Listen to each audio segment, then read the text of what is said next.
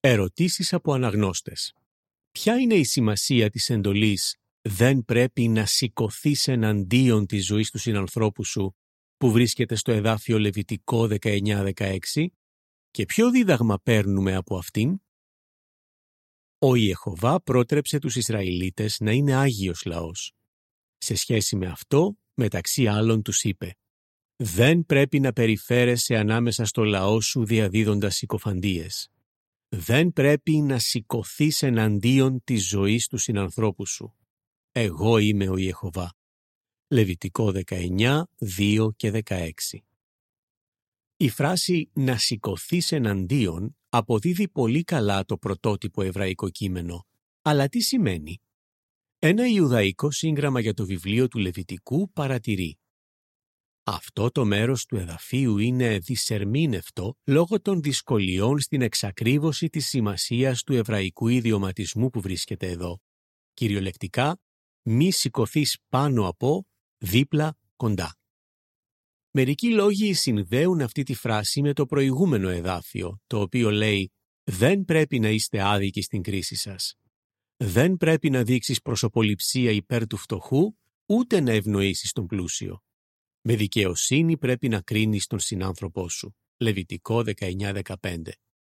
Σε αυτή την περίπτωση, η εντολή που βρίσκεται στο εδάφιο 16 να μη σηκωθεί κάποιος εναντίον κάποιου άλλου θα μπορούσε να σημαίνει ότι οι υπηρέτες του Θεού δεν θα έπρεπε να βλάπτουν τους συνεργάτες τους σε δικαστικές διαδικασίες, σε επαγγελματικά ζητήματα ή σε οικογενειακές υποθέσεις, ούτε να διαστρεβλώνουν τα πράγματα για προσωπικό όφελος.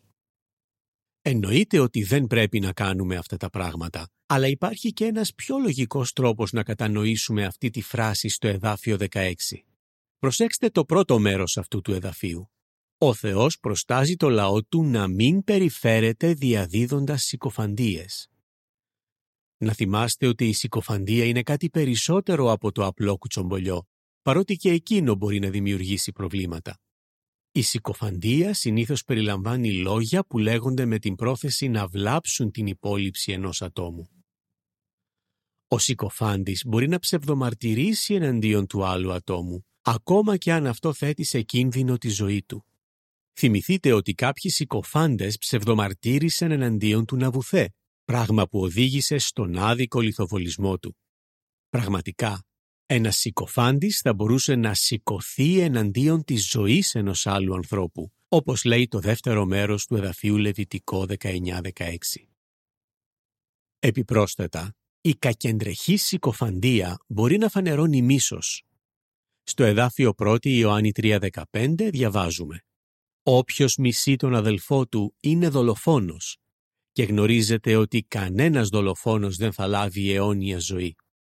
Είναι αξιοσημείωτο ότι αμέσως μετά τα λόγια του εδαφίου 16 ο Θεός δήλωσε «Δεν πρέπει να μισείς τον αδελφό σου μέσα στην καρδιά σου» Λεβιτικό 19-17.